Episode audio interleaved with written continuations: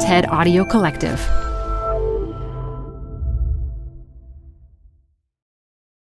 Hi, I'm Debbie Millman. Canva is great for designing visual content for work, no matter what industry or department you work in. Now your next presentation with Canva Presentations. Start with a professionally designed template and use it as a springboard for your design. It's a serious time saver. Time to present but can't be there in person? Enter Canva Talking Presentations. Record yourself presenting and add your talking head to your slides so your audience can watch your perfected presentation anywhere, anytime. Start designing today at canva dot com. Designed for work. This episode is brought to you by Progressive Insurance. What if comparing car insurance rates was as easy as putting on your favorite podcast? With Progressive, it is. Just visit the Progressive website to quote with all the coverages you want. You'll see Progressive's direct rate, then their tool will provide options from other companies so you can compare. All you need to do is choose the rate and coverage you like. Quote today at progressive dot com to join the over twenty-eight million drivers who trust Progressive. Progressive Casualty Insurance Company and Affiliates. Comparison rates not available in all states or situations. Prices vary based on how you buy. Hi. It's Debbie Millman, and I want to let you know about Wireframe, a fantastic podcast about creativity and design and how they impact the world around us. Wireframe is hosted by my brilliant friend, Khoi Vinh. Khoi is an internet pioneer, a principal designer at Adobe, and one of Fast Company's most creative people in business. Wireframe is a show for graphic designers, U X designers, illustrators, typographers, artists, activists, and the design curious. One of my favorite episodes is all about Burger King's new logo and the role of nostalgia in design. Another episode is all about package design and whether or not you should actually keep the box your iPhone came in. Hint, I always do. Just search for Wireframe in your podcast app, like the one you're using right now, and we'll also include a link in our show notes. Many, many thanks to Wireframe for being such good friends with Design Matters. If you are in service of your art, then everything's easy. And if you want the art to be in service of you, promoting you, if everything you do has to be successful, everything you do has to, you know, be quote unquote good, and then you're always waiting for everybody's reaction as opposed to really just engaging with what you want to communicate. What do you want to be doing? From the TED Audio Collective, this is Design Matters with Debbie Millman. For seventeen years, Debbie Millman has been talking with designers and other creative people about what they do, how they got to be who they are, and what they're thinking about and working on. On this episode, Ethan Hawke talks about his writing, his acting, and the ups and downs of his career. I started doing things I cared about, and then it's and then my career started going well again. You know, it's mysterious how that happens.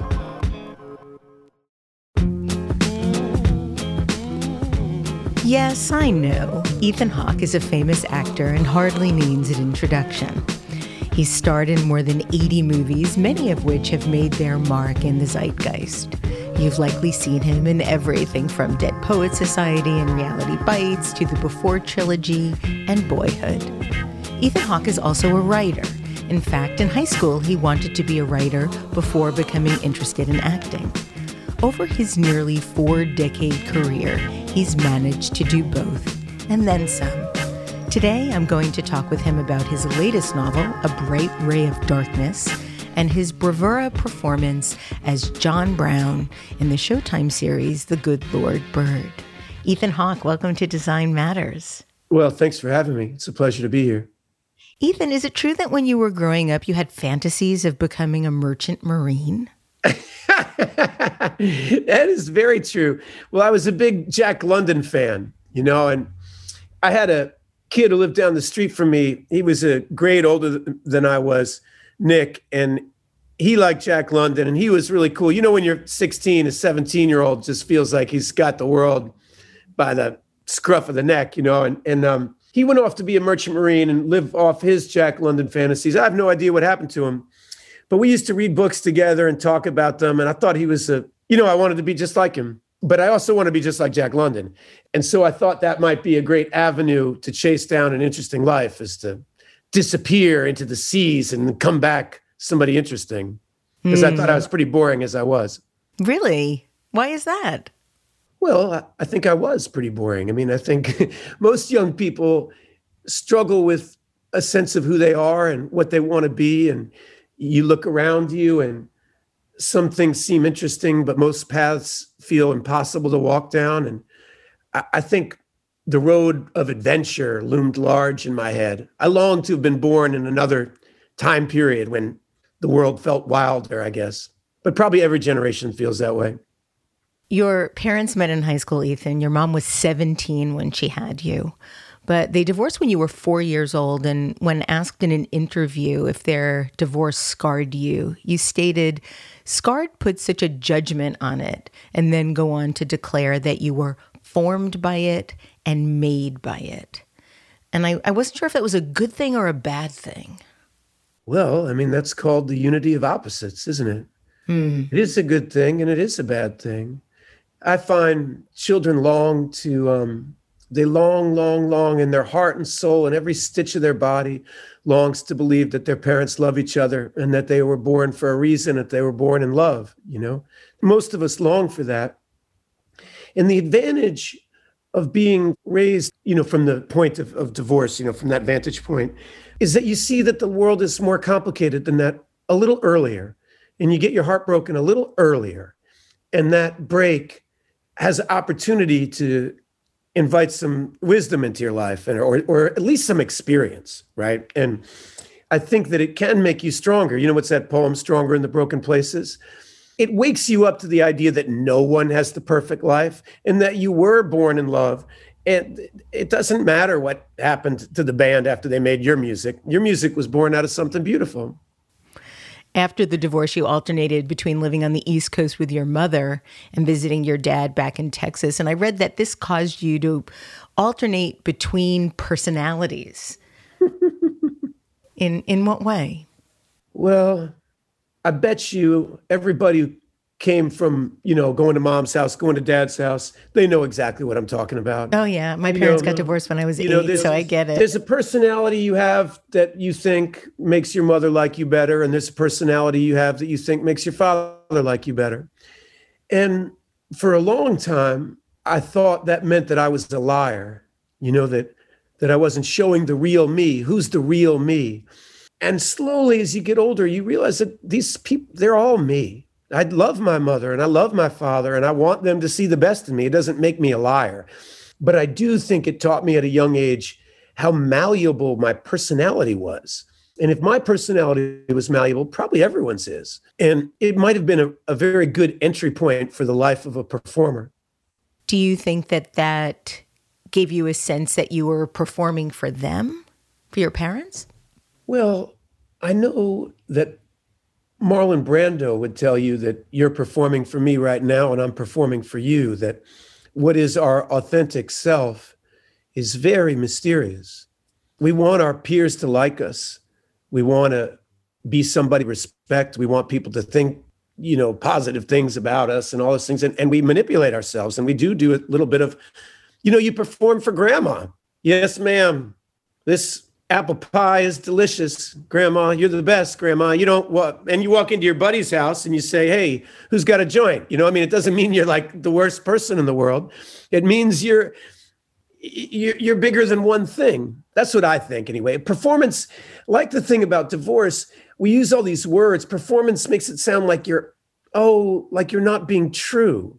I, I am being true when I talk to my grandmother. I, that is who I, I want to be for her. And you know, does that make sense? Oh, absolutely. I, I read that while you were in high school, it gave you the opportunity to become an expert at fitting in. And I was really fascinated by that because as also a child of divorce, I also had that sort of ability, to, that range of wanting to be friends with lots of different groups. I understand that you were on the school football team and the church youth group. You had a range of friends that included graphic novel reading geeks, theater nerds, punk rock girls, deadheads.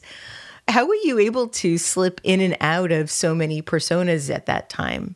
Because I do sense that it really was authentic in the same way that I felt that as I was slipping in and out, I was still being aspects of me too.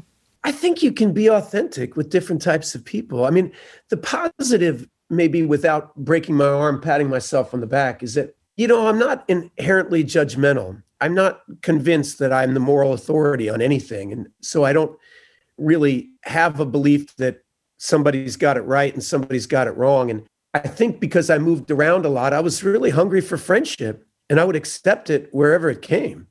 I think that's a quality I, I like. I, I, I, I've tried to hold on to that quality. It's a quality that when I see it in others, I, I, I like it, you know?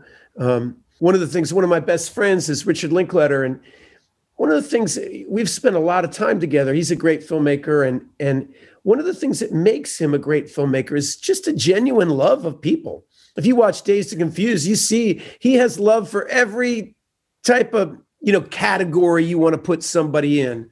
And he sees people with compassionate eyes, as opposed to there's a lot of movies and films out there that are always judging. He's a good guy. He's a bad guy. She's a liar. Oh, he's the enemy.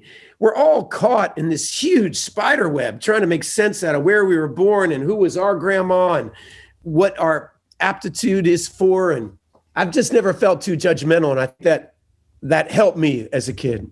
From what I understand, you wanted to be an actor since you were twelve after your mother enrolled you in an after-school program and you were cast in a production of George Bernard Shaw's Saint Joan. Was that really when your first seeds of, of wanting to perform were cast? I think a lot of young people want to feel like they matter, like they're special, like they're interesting, like somebody cares about them. And one of the first ways you could do that is to jump in front of the class and dance or sing or play a song or, you know, or or be great at sports or, you know, some way to set yourself apart, you know. And, and I think that I don't believe that my initial interest in acting came from a desire to express myself or some real artistic impulse. I, I think it came from a simple desire to be noticed, mm. to be liked, you know, and, and I, I think that's a very dangerous fire to play with. But yeah, I went to an acting class. I really did love it. I, I was pretty good at it. You know, from the, my first class to... we had a guest teacher come into the, it was at the Paul Robeson Center for Performing Arts. And this guest teacher came from McCarter Theater and he led a little improv class. And I remember it vividly in the parking lot there. And he asked me, uh, you know, would I be interested in playing Dunois Page? I was like, well, do I have any lines? You know, and he said, you have two lines. And I said, then heck yeah. And so I got to put on armor and be a little page to a knight, his little squire. And I had, you know, a couple, I had to sneeze, which was very hard to do. My, the Dunois Page sneezes and they know the wind's changed. And I took that, that sneezing exercise very hard. But so anyway, my point is my first acting class, I got my first part and my life has been, sometimes I say acting chose me, you know, it, it, it guided me. I felt caught in a river almost, you know, early in my career with Dead Poets Society. You know, that movie could have been a bomb and two weeks later, I'd been on a boat chasing my friend Nick, emulating Jack London, you know. You got your first part after your first big audition for Joe Dante's science fiction film Explorers, and mm-hmm. you beat out three thousand other actors. You co-starred with River Phoenix, and though it didn't do well, at the time, you thought God had found you. I did feel like that. You know, you... kids, you feel like you're lost in this sea of prepubescent everybody. Like I, I felt the thing I was hunting for. Somebody noticed me. I'm here. I'm raising my hand. Pick me, pick me. And I felt like I got picked. What was it like to have such an epic disappointment at thirteen when the movie didn't pan out the way you thought it was going to? Well, that's why being a kid is so hard. You have no sense of perspective. On my emotional radar, it felt like a helicopter fell from the sky and destroyed my house. You, you know, I would have dreams of going to see the premiere and they remade the movie without me. You know, River and another kid would be on there. And it was, it was scary to be kind of sucked into the adult world and fail, you know, because it felt like, well, I guess I can't do this, this thing that I'm kind of yearning for. Now, ironically, this was one of the greatest blessings, you know, when you talk about the unity of opposites, right? This is one of the greatest blessings of my life. Those tears I shed over that, nothing better could have been happening to me, because all of a sudden I wasn't a child actor. I'm back at high school, being a nerd, trying to do my thing, getting a dose of humility and learning a more genuine relationship to what the arts is about. You decided to give acting a second chance as a senior in high school, playing Tom Wingfield in your second cousin once removed, twice removed, I believe, Tennessee Williams' Glass Menagerie. What motivated you to try again? Well, I loved it. And it actually happened a little differently than that. I was a senior, and the kid who was in The Matchmaker, you know, they were doing the, I, I was playing soccer that fall, and um, the lead in The Matchmaker dropped out three days before the performance. And the head of the English program came to me and said, you know, would you do this? And I said, sure. I learned the lines. I was the lead, the lead of the show, and I learned the lines in a couple hours. And I went out there and I had a ball, and I was good at it. I made everybody laugh, and I think I was really loose because I didn't put any thought into it. I was, you know, I couldn't fail because I was so coming through for the team just by showing up. You know, it's like there's that great relaxation. Like no matter what I do, it's going to go well because otherwise the show wasn't going to go on. Right. It's it's it was a win. It was a perfect scenario. And once I did that and felt that laughter in the room, I felt that high. Well, then I really wanted to do it. And then that same English teacher picked, uh, you know, it was very uncommon in high school to pick such a small play as The Glass Menagerie, only has four characters, and and to give me this great part that uh, they knew I, I really loved that play. And I was really into Tennessee Williams as a kid because my family, you know, was always telling me that we were related to him, and and he's brilliant. After high school, you attended Carnegie Mellon School of Drama, but you hated it. Yes. How come? I had really wanted my life to begin when high school ended. I, the joke about the Jack London thing was very real to me. I didn't want to be a kid anymore. And the thing about being a senior in high school versus being a freshman in college is you kind of just go back to square one. You're just a kid again, and everybody's telling you what to do. And I had a couple strange experiences, you know, that are too boring to get into, but, you know, just with fights and different things. And I wasn't in the mental headspace to learn. And I heard about these auditions because of my experience with the Explorers. They were doing big casting calls for this movie, Dead Poets Society. And I knew there were seven parts for young kids. And so I took the train back to New York and auditioned for this movie because I just had the thought that, well, if I can't get one of these seven parts, the way this is the way a seventeen-year-old thinks. If I don't get one of these parts, then I'm not meant to be an actor. Well, that's a dumb thing to say. But in this case, I got one of them.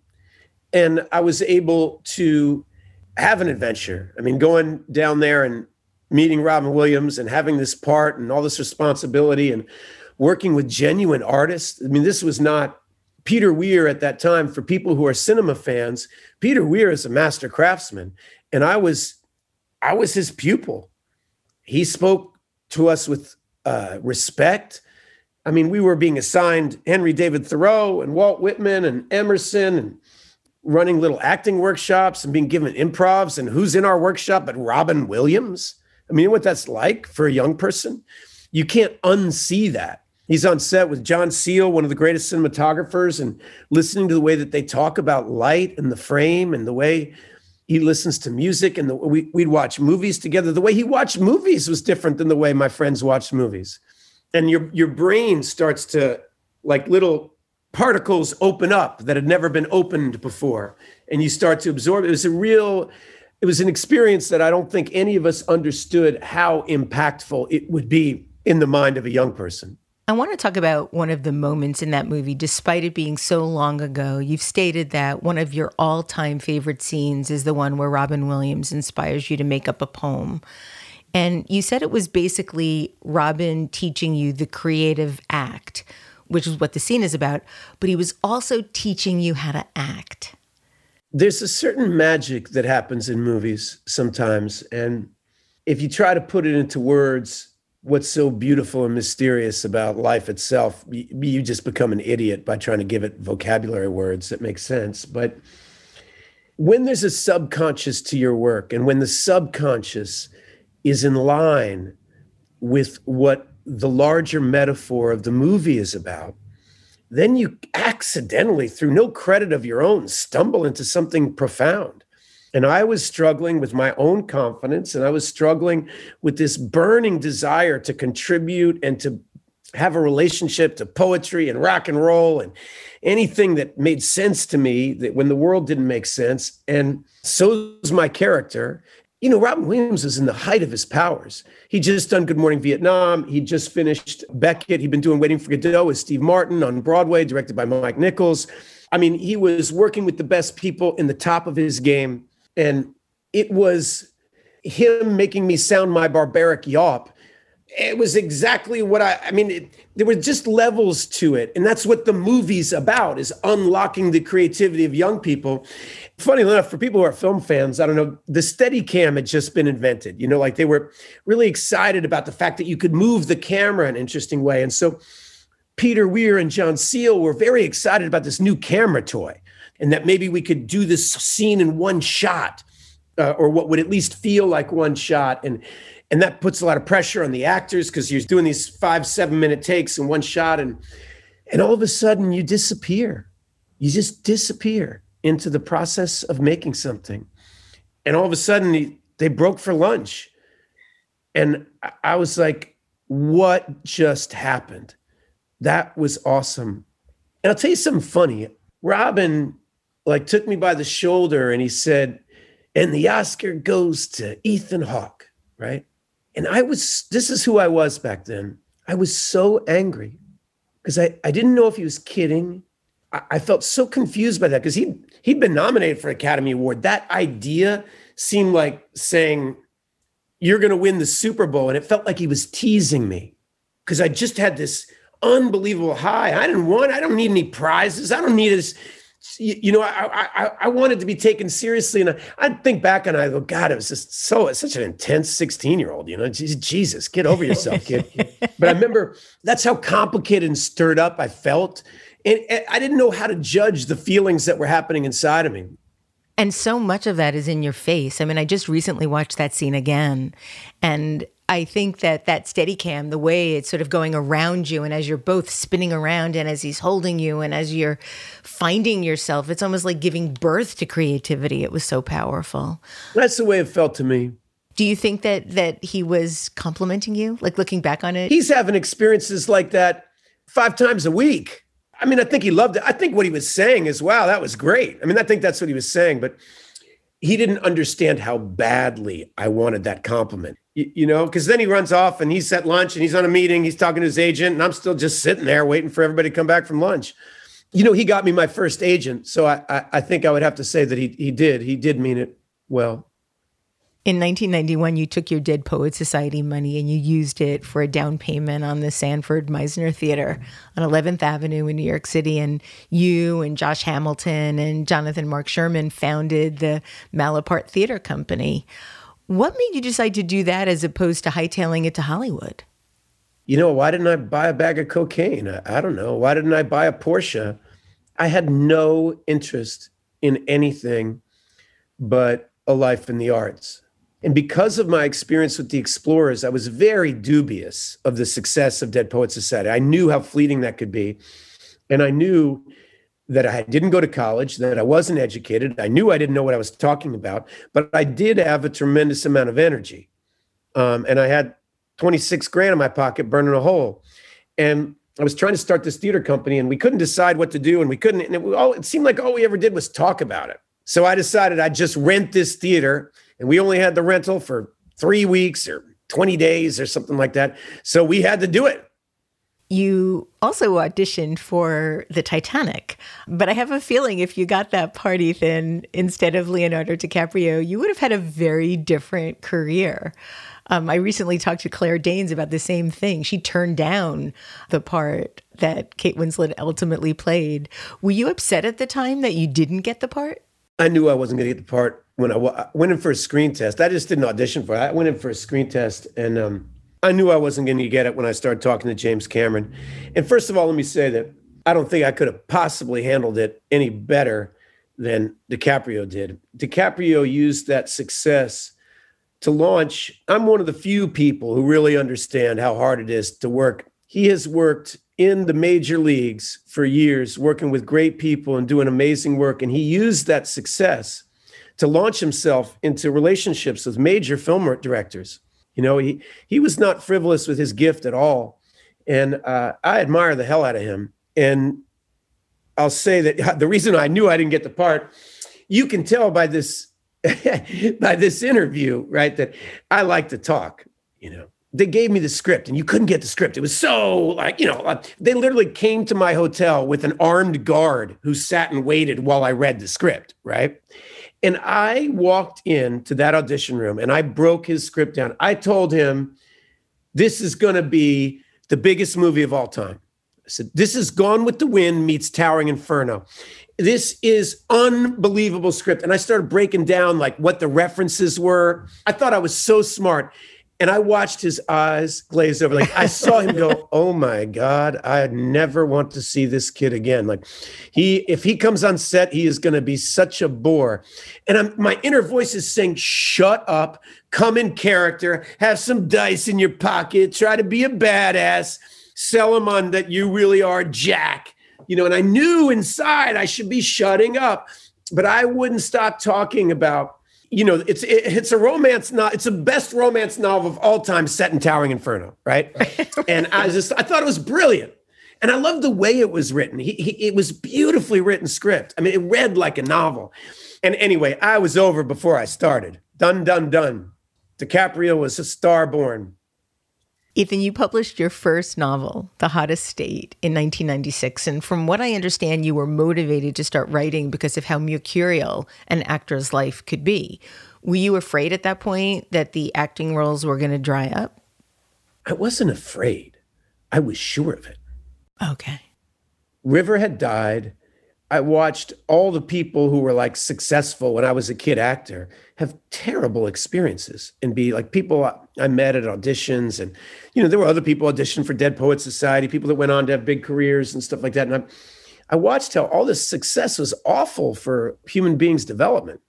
And I, I come from a family that doesn't have a lot of respect for society's idea of quote unquote success.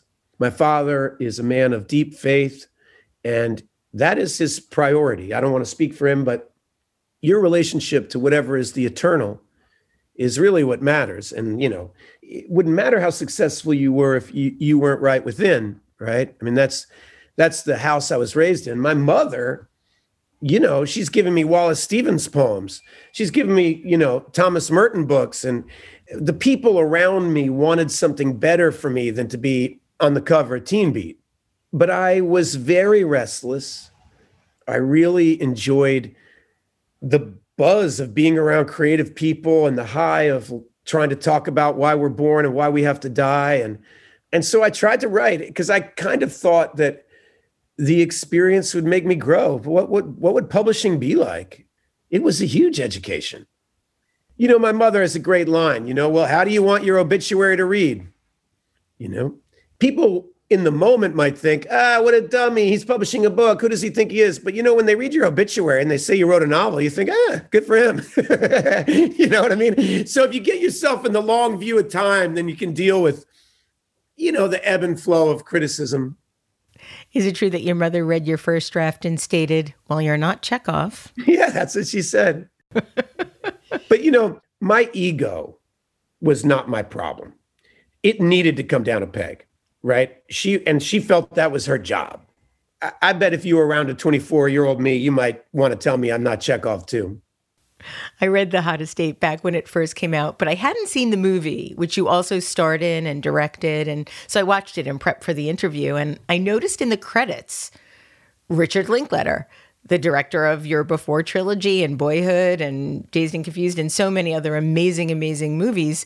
He was credited as the John Wayne enthusiast in the film. Yeah, yeah, yeah. there's a part, there's a scene in a big party and he plays a guy who's trying to chat up a girl at a Williamsburg party, you know, and it was a, a monologue I'd always wanted to put in something. It was, it happened to me standing in line at a McDonald's, and this guy was crying.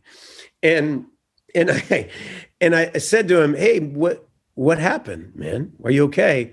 He's a big guy, you know, big guy. And, and he says, "Didn't you hear?"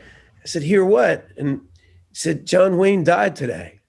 And I thought that was a great story. And I went back and told my girlfriend, and I said, "Isn't that interesting?" And, and she said, uh, "Well, I'm a vegetarian." and I, I don't know why. It always, I just thought, I'm putting that in something someday. And um, because it just struck me as like, all right, you know, every, some people think something's important. What one person hears is not the same thing as another person hears. And and I love Richard's acting. I, I love acting for him. And and he took the part really seriously. If you watch the movie, which he's very good in it. He is indeed. I had to go back to make sure I really understood what he was going for there. Did you ever see Slacker, his yeah. first film? Mm-hmm.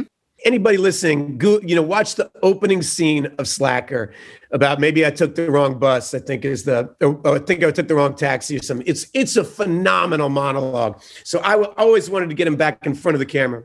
You appeared in six of his films, and you've said that the experience of working on Before Sunset exceeded all expectations of what being involved in the world of film could be for you. In what way?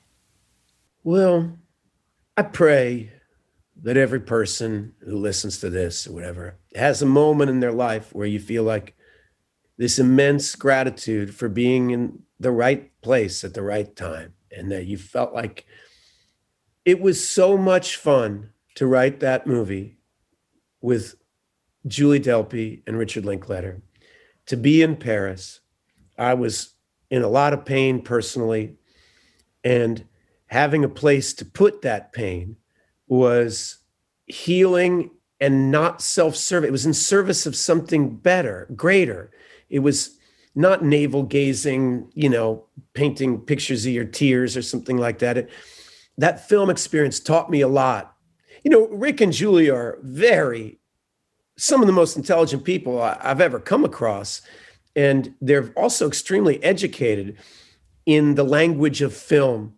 They have an extremely high bar, and they know a lot. And it was fun to be around them and listen to Julie and Rick argue. I've learned a lot. It felt like, wow, this is where I'm supposed to be right now. Like, I got to be in Paris making a movie with Julie Delpy, and it was a good one. And that, I mean, what else do you want in life?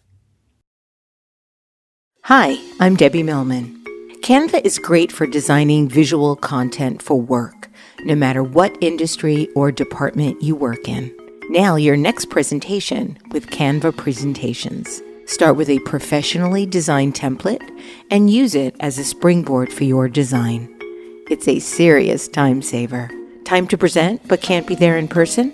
Enter Canva Talking Presentations. Record yourself presenting and add your talking head to your slides so your audience can watch your perfected presentation anywhere, anytime. Start designing today at canva dot com. Designed for work. You're growing a business and you can't afford to slow down. If anything, you could probably use a few more hours in the day. That's why the most successful growing businesses are working together in Slack. Slack is where work happens, with all your people, data, and information in one A I-powered place. Start a call instantly in huddles and ditch cumbersome calendar invites. Or build an automation with Workflow Builder to take routine tasks off your plate, no coding required. Grow your business in Slack. Visit slack dot com to get started. I read that when you worked with Philip Seymour Hoffman in two thousand six, you realized that what made him so great was his experience playing smaller parts. And during the years that he was doing that, you said that you were doing films like White Fang and getting paid a lot of money, and girls were asking for your autograph. And while while working with him, you realized you needed to work harder. And I was wondering, harder in what way? I watched uh, Nobody's Fool the other day, Paul Newman movie, Robert Benton directed, uh, really wonderful film. And, and, and Philip Seymour Hoffman plays like this small town deputy or something. It's just kind of an idiot little part, but oh, he probably has ten lines in, in the movie. And I, I was friends with him back then. He worked so hard on that part. Who was that guy? What does he have in his pockets? How did he get the job? Why does he do this dumb thing? What's his thing? He was rigorous with his imagination. And, you know, I watched the movie, it's years later, and he's just so wonderful in it. And so when he started getting bigger parts, he applied the same rigor to every line he had. And I had kind of a, eh, you know, let's get through this scene. I'm really looking forward to that scene we're going to shoot on Thursday attitude, you, you know? And I started seeing the possibilities of, there's a difference between the job of a leading man and the job of a character actor. And fascinatingly enough, the job of the character actor is extremely challenging because you have to facilitate the story. You've got a job to do, and that's your only part. Then you, you get laser focused about it. And then when you come back to a larger part, you see, oh, smaller stitches in the fabric. You know, you see how to sew it tighter. You see how to help your scene partner. And that's really the change for me. Despite the lesson you learned from Philip Seymour Hoffman about working harder, you've also come to recognize that every time you tried to sell out, you fell on your ass. Your words, not mine. I like these quotes you're finding. I, I suspect that you're talking about your first foray into television, which I want to talk about briefly before going into Good Lord Bird, the Fox show Exit Strategy. What happened with that show? That was my midlife crisis. You know, that was like, I turned forty and uh, I felt like I had to quit being an artist and and get a real job and hate it like everyone else. Why? Was it because of having so many children? Was it, I mean... Uh, my wife was pregnant with a, my fourth kid, and um, the economy had just dropped out in two thousand eight. And I'd spent a, a lot of the previous years falling back in love with the theater. You know, that thing you asked me about, Phil, and smaller parts, you know, I got really interested in that. And I started doing smaller parts and some big Broadway, you know, I did the Bridge Project, which we took Chekhov and Shakespeare all over the world. I did Coast of Utopia, which ran for a year. It's a nine hour play about Russian radicals, and Hurly Burly I'd done for almost a year. And they're all big ensemble pieces. I mean, some of those parts are big, some of them were small. And, and while I was doing that, I was living like I was making a million dollars a year making movies. And I was having a lot of children. And, you know, you asked me earlier, you know, when I, when I was a kid, I, I was very, very fortunate, you know, Dead Poets Society. I had this m- money. I just, I got to do what I wanted to do. And all of a sudden I couldn't do what I wanted to do. I wasn't getting cast. The younger actors were getting more parts, and you start kind of seeing the world. And I just panicked, you know, and I love Antoine Fuqua. And we had this idea, well, maybe we can, we can make a great cop show. You know, what if we did? Well, and I started bending my mind to, well, if Antoine would do it, maybe we could make this badass cop show and sneak one through. And I don't mean to knock that show or whatever, but it just, they didn't really let Antoine do what he wanted to do. The show never turned into the show that we had imagined it would be. And thank God it didn't happen. You said that it ultimately resulted in your rebooting and revitalizing the next ten years of your life. How? I just started doing things I care. I just, I, you know, I have an amazing wife, and she's an amazing partner, and she's not a materialist. She's like, don't do that. What are we making the money for? What, like... She sees very clearly the kind of capitalist design that this country gets motivated by, the accumulation of wealth, the accumulation of possessions. That's how we define success.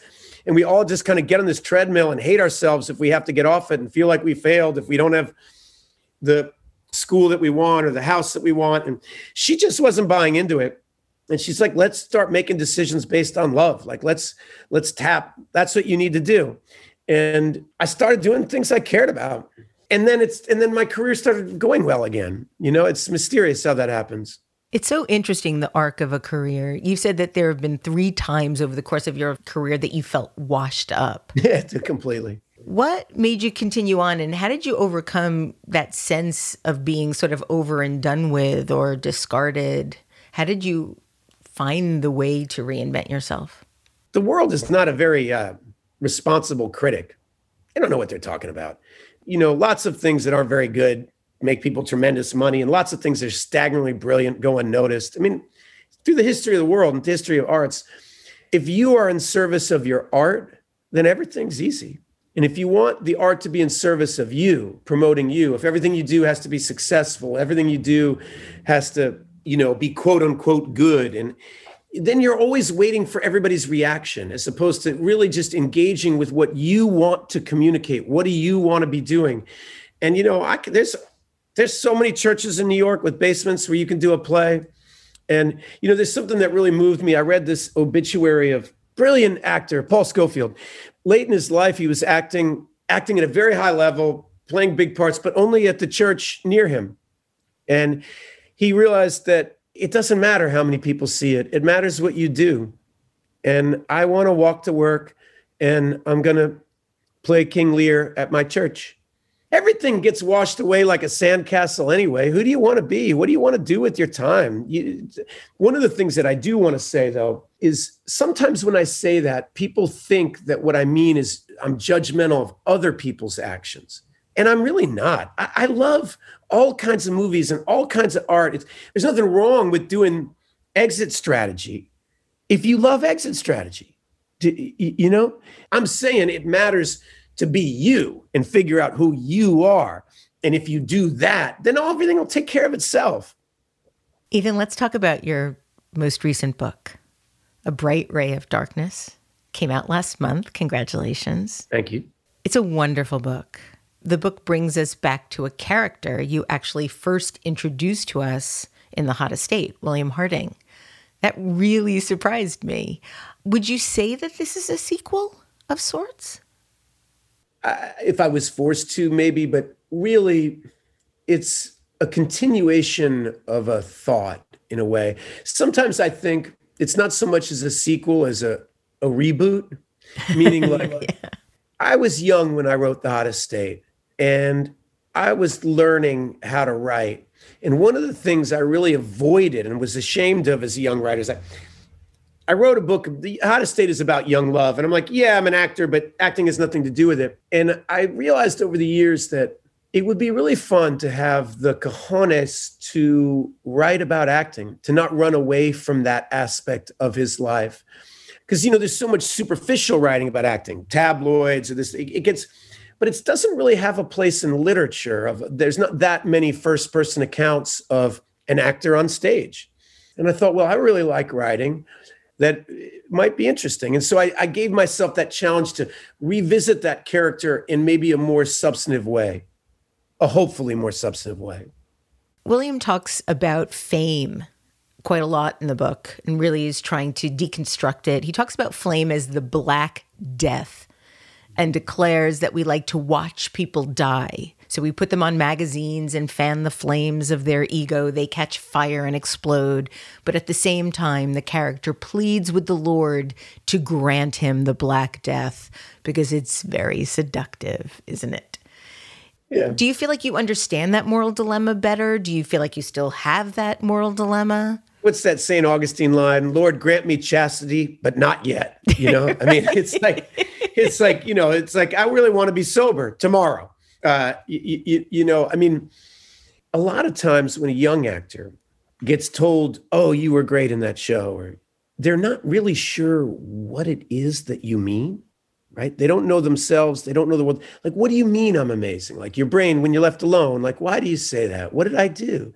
And that compliment immediately turns into fear because you're like, well, if I do anything much different, maybe they won't think I'm amazing because I don't understand what it is that's working. So if I change, I might screw it up. So you end up like kind of keep being the same person.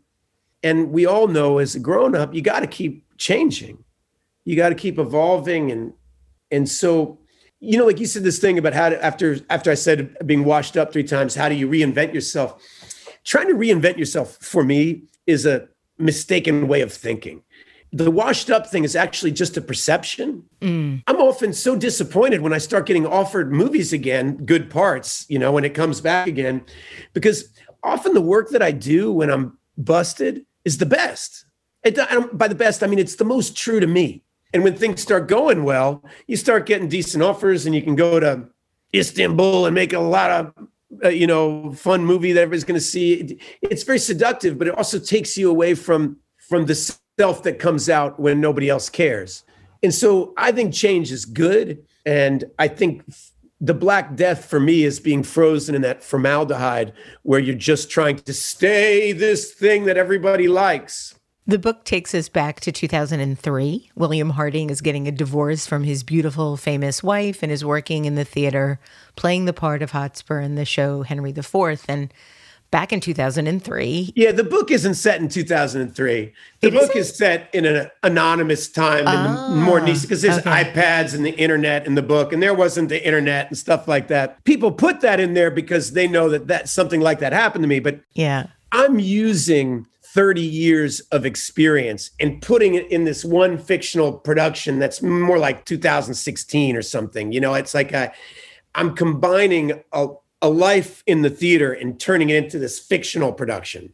What was your question? Oh, well, really, it was it was about how there were all of these similarities that you were using in this sort of fictional way and confronting so much pain, both as what it felt like to me as the reader, William Harding, a k a. Ethan Hawke. And yes, there are certainly differences, but it felt like you were confronting a lot of the pain that you shared with your main character. Absolutely. And I love, I love fiction that feels personal. You know, there's something about the first person narrative. I think that I have found that using writing to make it more personal, because my whole life as an actor is becoming John Brown, becoming somebody else, that writing is a place for me to kind of explore what's happening in, in this ribcage. And so I do the same thing with Jesse. You know, there, there's certain, Jesse in the Before Trilogy is this character that I've written, and there's certain events that do happen to me, Ethan, that I feel like belong in the universe of Jesse. And then I have this weird character of William Harding that, like, when I do something really stupid, I think, oh, that's where William, that would be great for William to experience. And they're exaggerated versions, they're heightened situations, they're, but they are things that are personal to me. Like, for example, you know, I was saying to you about the, the real healing power of Before Sunset.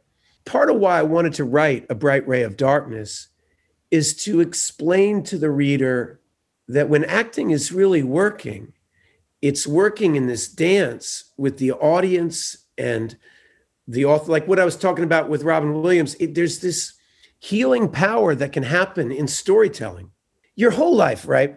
Your emotions are always in your way. You're tripping on them. Why did I get so angry at him? Why did I say that stupid thing? Why did I start crying when my mom brought that up again? I thought I worked through that. Like, what is, your emotions are always in your way. And acting is this one place where you can take these feelings in your gut and you put them on stage and you put them in front of the camera. And it's not narcissism. It's in service of this story. It's in service of Prince Hal, or, you know, or Jesse and Celine, or, you know, Jake and Training Day, or whatever. You, you're, you're using this this well that you have. And I thought that's what A Bright Ray of Darkness is to me, is turning something dark into something bright, you know, and, and how do you do that? So yes, it's all d- deeply personal to me. It's when I sit down with a pen and paper, this other thing happens. And so I just have to trust it and try to be disciplined with it and try to give the reader something worth their time. William also states that the public makes a big deal of acting as if it's the celebration of the individual. And you write how the irony is when acting is going well, it's like the individual dissipates entirely. And nowhere in your work is that more evident than in your playing abolitionist John Brown in The Good Lord Bird, the seven-part Showtime series adapted from James McBride's twenty thirteen National Book Award-winning novel. And you have an award-nominated performance as well. You also wrote and directed the series. And one thing I felt in watching this performance is when indeed Ethan Hawke does essentially disappear, as he does, and you become John Brown, there seemed to be so much confidence in your embodying this character. Like your, your effortless kind of confidence in disappearing as Ethan Hawke. And I'm wondering if that was even something you know or was intentional, if you're even aware of. I remember reading somewhere about a football coach that was just insane about making sure all the players had their shoes tied right and their laces were aligned in the right way. And people were teasing him about it. And he said something about how inside every detail you can see the whole. And I mentioned this to say that I've spent my life thinking about acting. And slowly you start to figure out how to lace your shoes, how to wear your pants, how to learn your lines, what voice and speech is, what movement is. And you don't, you don't learn it all at once. And some of it starts to be, if you're building the right habits, starts to be instinctual. You know, like in reference to the novel, I'm a young writer. You know, like I'm an old man actor, but writing is still really young to me. I don't really know what I'm doing. I, I, I learned a lot on this. This new novel is, for me, was all about the architecture of the novel. I started understanding what people talk about in regards to the architecture of writing. I, I started seeing it differently. That happened to me a long time ago with acting. I've succeeded, you know, quote unquote, succeed as an actor, and I've failed as an actor. I've, I've, I've had these experiences, and through those experiences, a confidence does arise. You learn that not everybody knows what the hell they're talking about, and you got to listen at the right moment and not listen at the right moment. And it's really tough to know. What inspired you to make a movie about John Brown? The genius of James McBride. You know, race in America is, it's it's a wound that hasn't healed because we don't look at it. We don't talk about it. We keep wanting to move on as if the, in the D N A structure of this country is a crime. And when we don't look at it, it doesn't get better. You know, my mom would say all the time, you know, one of the great failures of her generation is she thought that when M L K was murdered, that would be the fire of which we would restructure the zoning of this country, the police of this country, uh, the school systems of this country.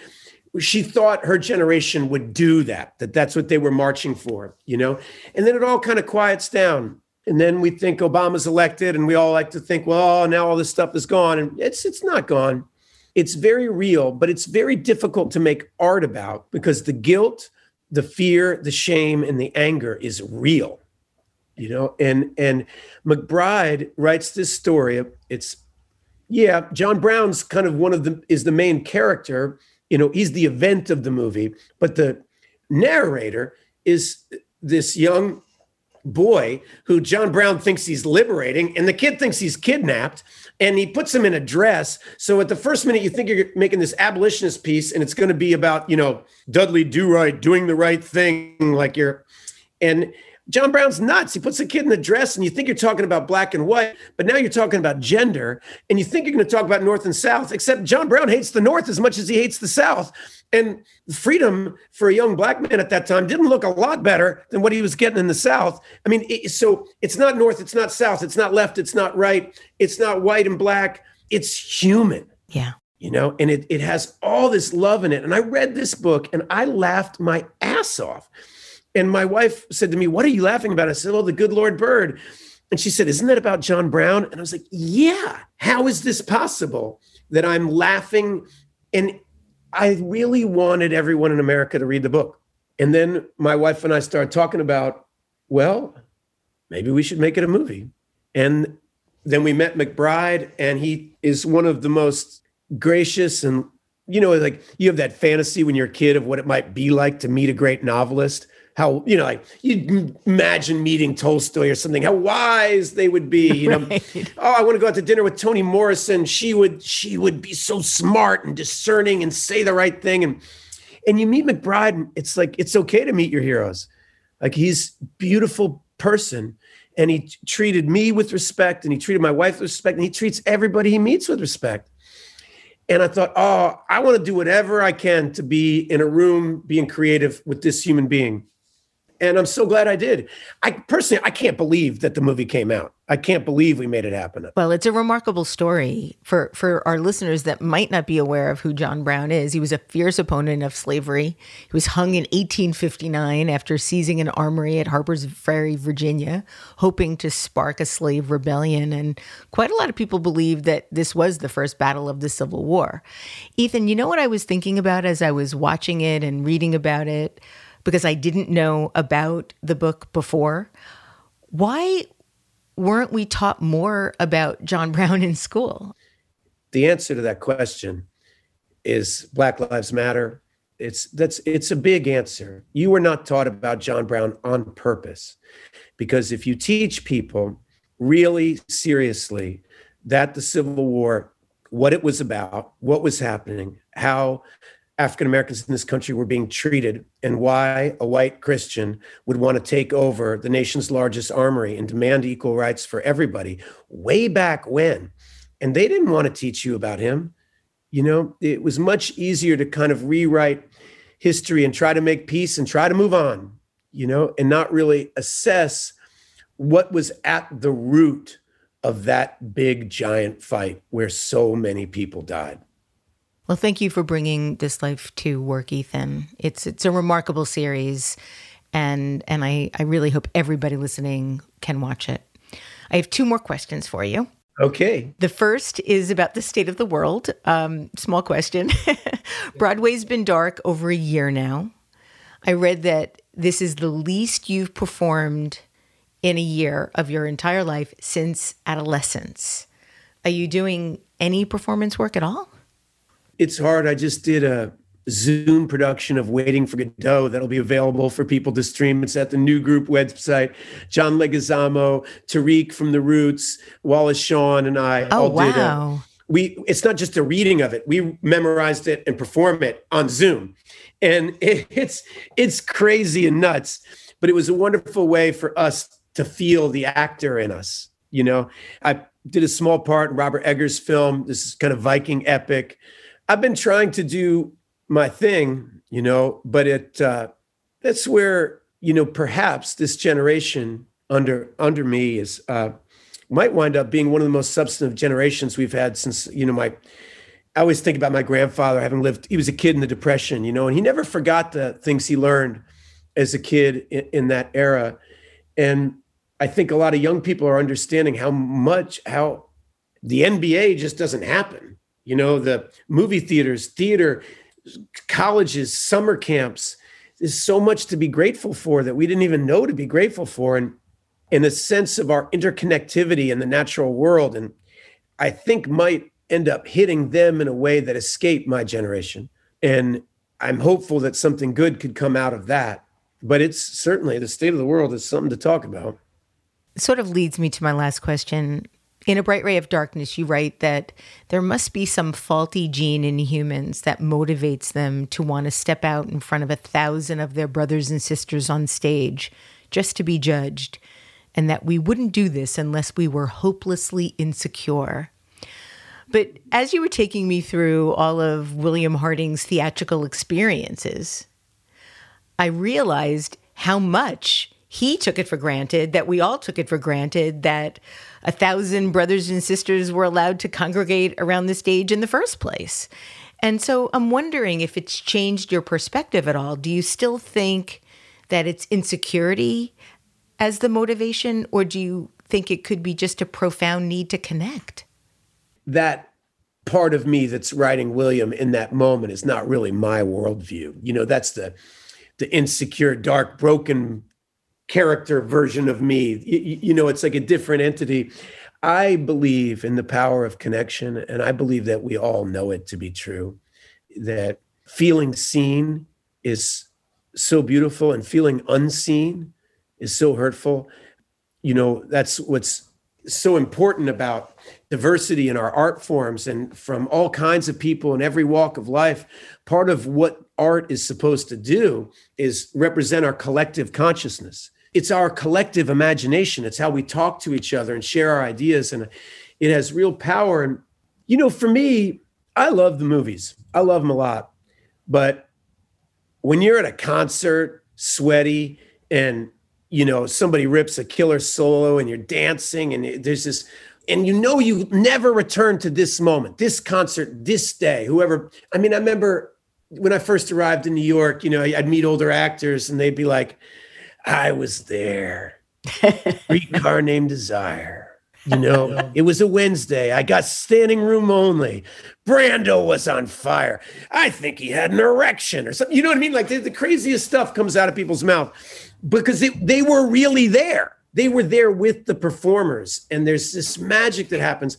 I remember um, Paul Dano and I were doing True West the last, I was on Broadway, whatever, I guess eighteen months, two years ago now. It's all, time is so strange. But in the silences, The the lines are almost percussive, you know, pop, pop, pop, pop, pop, pop. You start to hear the percussion and the silence becomes a part of the language of the play. So the audience is actually participating in our rhythms. And I, I would get high from that. You know, I mean, I, it would it would it would take us to, Paul and I, to new places, deeper, stronger places. And I'm so sad not to be with that audience, you know. Yeah, I can't wait to be back. Ethan Hawke, thank you so much for making the world a more interesting thank place you. With your work. And but thanks for being so well-researched, for doing such a serious interview. You know, I, that's not easy to do. I know that. Um, so I, I, I really appreciate it. Thank you, Ethan. Ethan Hawke's latest book is A Bright Ray of Darkness, and he could be seen on Showtime in The Good Lord Bird. This is the seventeenth year we've been podcasting Design Matters, and I'd like to thank you for listening. And remember, we can talk about making a difference, we can make a difference, or we can do both. I'm Debbie Millman, and I look forward to talking with you again soon.